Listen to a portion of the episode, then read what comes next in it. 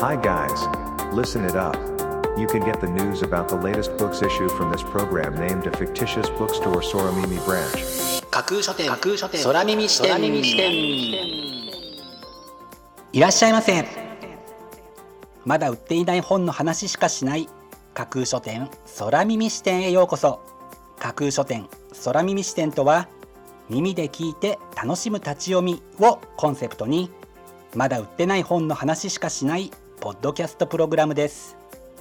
トークをしているのはツイッターのフォロワーさんからはマスターと呼ばれています。私架空書店の店主です。読書の目をちょっと休めてはたまた読書しながらもちろんそれ以外のさまざまなシーンでまだ売ってない本の話しかしない架空書店空耳視点をぜひお楽しみください。本日のプログラムの中で紹介した本にどんな本だろう読んでみたいなという気持ちが浮かんだらあなたのスマホやタブレットパソコンから Twitter やブログで展開しています。架空書店にぜひアクセスして書影をチェックしてみてくださいね。それでは架空書店空耳視点がまず最初にお送りするコーナーはこちら。マスターのひとりごとさて話題としてはちょっと遅いのですが皆さん今年の新米って食べましたか？今日ある新米を手に入れたマスター。お米のこだわりはあまりありませんがある違う点でこだわっていることがあるんです。さてそのマスターがこだわっていることとは何か？答えはマスターの独り言パート2に続きます。5 4架空書店アクセスランキングワイド版。架空書店が毎日発表している前日のアクセスランキング。架空書店のツイッターやブログでの発表は1位から3位までだけですがここ空耳視点ではランキング発表の範囲を1位から5位までとワイドに拡大してお届けします。それでは早速参りましょう。Ranking number 5山崎まりの人生談義。悩みは一日にしてならず山崎まり予定調和なんてない世の中で100の悩みに向き合ってみた。毎日新聞の人気連載人生相談が一冊の本にというのが本書のキャッチコピーです。家族職場の人間関係恋愛のモヤモヤ将来の悩み。悩みは尽きないけれど一体その悩みの根底には何があるのでしょうか？17歳で単身イタリアに留学。世界各国での暮らしを経験し漫画家文筆家として活躍する著者があなたのその悩みに答えてくれるこちらのブックタイトル。読後は悩みがすっきりと解決したそんな気分になれそうな一冊です。やりたいことだけやって人生を良くするわがままリスト山岸陽一。取るに足らない小さな願い。恥ずかしくて人には言えない欲望。ちょっと不道徳な本音。とても実現できそうにない理想。かっこつけずに書き出してやれることからやってみる。というのが本書の帯に書かれたコピーです。幸せになるために意志力も苦しい努力も必要ない。未来のために今を犠牲にするのはもうやめよう。夢や目標なんてなくて大丈夫。ちょっとしたやりたいことや人には言えないわがままをどんどん書き出そう。その中から今すぐにできることを実践していくだけで勝手に幸せが近づいてくる。と語りかける。こちらのブックタイトルは読んだらすぐにでも実践したくなるような一冊ですね。Ranking number 3買い物1回で OK どんなズボラさんでも1週間の夜ご飯が作れる本。マコ食材6つで平日1週間の2人分がほぼ2000円で。というのが本書の帯に書かれたコピーです。毎日のご飯作りに疲れたあなたへ。この本なら世界一簡単に夜ご飯が作れます。その理由は買い物は1回だけ。しかも買うのは食材6つだけ。で平日1週間分が簡単に作れるから。料理作りで面倒な買い物から調理までを楽して美味しい5週間分のレシピにして紹介するこちらのブックタイトル。しかももう一品欲しいかもと思った時にたったの1食材で作れるレシピも32品掲載。この本を使えば料理が苦にならない節約にもなる気持ちに余裕が持てる時間もできるようになれるといいことずくめの一冊です。Ranking number 2. 渦の外今中広江しがみつくのが辛ければ吹き飛ばされてもいい。そしたらまたいつかはそこが居場所になってくれるんや。というのが本書の帯に書かれたコピーです創作稼働家の跡取りとして生まれた時から将来を決められた人生。自分に流れる血を疎み空虚な日々を送っていたあかりは意を決して家を飛び出し思いを寄せる先生を頼って食堂もみじに転がり込んだ。食堂での仕事や仲間たちの交流を通じて一歩ずつ自分の人生に向き合い始めていくというストーリーは過去の鳥として育った少女の心揺さぶる愛と成長を堪能できる一冊です。Ranking number 1. 1日1分で文章が勝手に上手くなる本10万人が実感遊び感覚でできて誰でも早く正しくスラスラ書けるというのが本書の帯に書かれたコピーです文章を書くことに苦手意識があるプレゼンで魅力をうまく伝えられない。話が長いと言われる。職場の上司や友人に信頼されたい。このような悩みを抱えていませんか？それを解決するのが文章力。伝わる文章が書けるようになると話す力も向上します。自分の思いや情報を相手に理解されやすくなり好意や共感信頼を寄せられるようになるのです。文章力を鍛えるキーワードは自問自答。自問自答を繰り返すことで文章や言葉がすぐに出てくるようになります。本書は問題を解くだけで文章が上手くなる大人のためのワークブック。メールやブログの言葉を書き換えるといった実用的な問題だけでなく6コマ漫画を説明したりイラストにキャッチコピーをつけたりゲーム感覚でできる問題を多数掲載。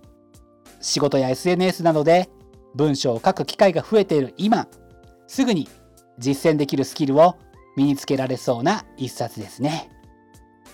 本日のランキング1位になりました山口拓郎さんの1日1分で文章が勝手に上手くなる本は総合法令出版から11月9日発売です。では本日のランキングをもう一度おさらいしましょう。第5位。山崎まりの人生談義。悩みは一日にしてならず。第4位。やりたいことだけやって人生を良くするわがままリスト。第3位。買い物1回で OK どんなズボラさんでも1週間の夜ご飯が作れる本。第2位。渦の外。そして第1位は山口拓郎さんの1日1分で文章が勝手に上手くなる本。という結果でした。各ブックタイトルの詳細は架空書店の Twitter やブログでチェックしてくださいね。もうすぐ発売になる。というワクワク。発売日当日欲しかった本が手にできる。という喜び。ぜひご予約はお早めに。以上架空書店アクセスランキングワイド版。でした。架空書店空耳視点お送りしています。架空書店空耳視点。続いてのコーナーは架空書店のマスターが選ぶ今日の一冊。このコーナーではランキングにこそ入らなかった本や架空書店でのご紹介のセレクトから漏れてしまった本発売日より前に発売されてしまって架空書店の掲げるコンセプトまだ売ってない本しか紹介しないに合わず泣く泣くご紹介できなかった本についてお話ししていきます。本日架空書店のマスターが選んだ本はこちら。漫画サピエンス全史文明の正体編。サピエンスの運命を決めた1万2000年前の分かれ道。私たちの世界の革新に迫る。というのが本書の帯に書かれたコピーです。何種もの人の中で唯一生き延びたホモ・サピエンス。世界各地に進出し狩猟採集民から農耕民へとなった彼らを待ち受けていたものとは。古代メソポタミアからアメリカ合衆国まで。サピエンスが大規模な社会国家文明を築き上げることを可能にしたものとは？この世界がどのように形作られていったかという謎にさまざまな角度から光を当て明らかにしていくこちらのブックタイトルは世界的ベストセラーである「サピエンス全史」の著者ユバル・ノア・ハラリが第一線で活躍する作家とコラボレーションした公式漫画家プロジェクト待望の続編です。多彩なキャラクターによるサピエンスの歴史の旅はさらなる展開を見せサピエンスのルーツとその進展という壮大な人類史の発端が垣間見られる一冊に違いないと感じられぜひサピエンス全史の副読本として手にしたいと考えて本日の一冊に選んでみました。本日のマスターが選ぶ一冊でご紹介しました漫画サピエンス全史文明の正体編は川出書房新社から本日11月6日発売です。ぜひご一読ください。以上架空書店のマスターが選ぶ今日の一冊でした。架空書店空耳視点。お送りしています。架空書店空耳視点最後を飾るコーナーは空耳視点限定で告知します。明日の架空書店のセレクトテーマ。明日架空書店でご紹介するブックタイトルのセレクトテーマはそれ知りたかったんだ。思わず膝を打ったという言葉があるようにひらめきや納得が降りてくる瞬間ってありますよね。特に本を読んでいる時にそんな一節一文に出会えた時は格別の喜びを感じます。明日はそれ知りたかったんだというテーマのもと読んだら想像以上のひらめきや納得を得ることができるようなそれ知りたかったんだと思わず膝をポンと打ちたくなるようなブックタイトルをセレクトしてご紹介する予定です。魅力的なブックタイトル素敵な書影は架空書店のツイッターやブログでご紹介しますのでぜひそちらでチェックしてみてくださいね明日も皆様の架空書店のご来店を心からお待ちしています以上架空書店空耳視点だけでお先にこっそりと教える明日の架空書店のセレクトテーマでした。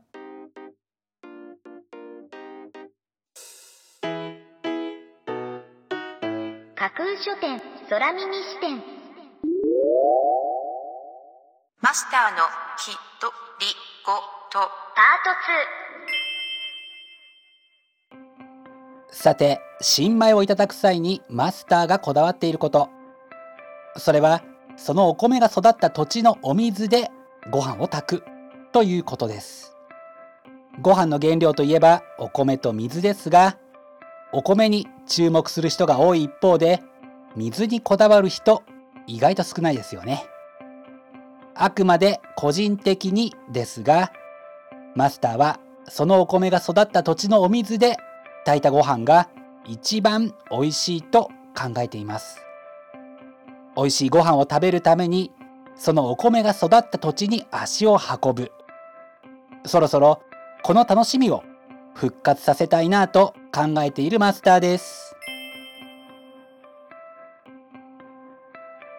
架空書店架空書店架空書店空耳視点まだ売ってない本の話しかしない架空書店空耳視点。架空書店空耳視点では各ポッドキャストのサイトやツイッターであなたからの声をお待ちしています。ぜひお気軽にお寄せください。また今度出版される本を読書好きの方にぜひ紹介したいという熱意あふれる出版社編集者そして著者自らの番組出演希望も大歓迎です。ぜひご検討ください。まだ売ってない本の話しかしない架空書店空耳視点最後まで聞いていただいてありがとうございます。楽しい読書の時間をお過ごしください。本日はここまでです。またお耳にかかります。ごきげんよう。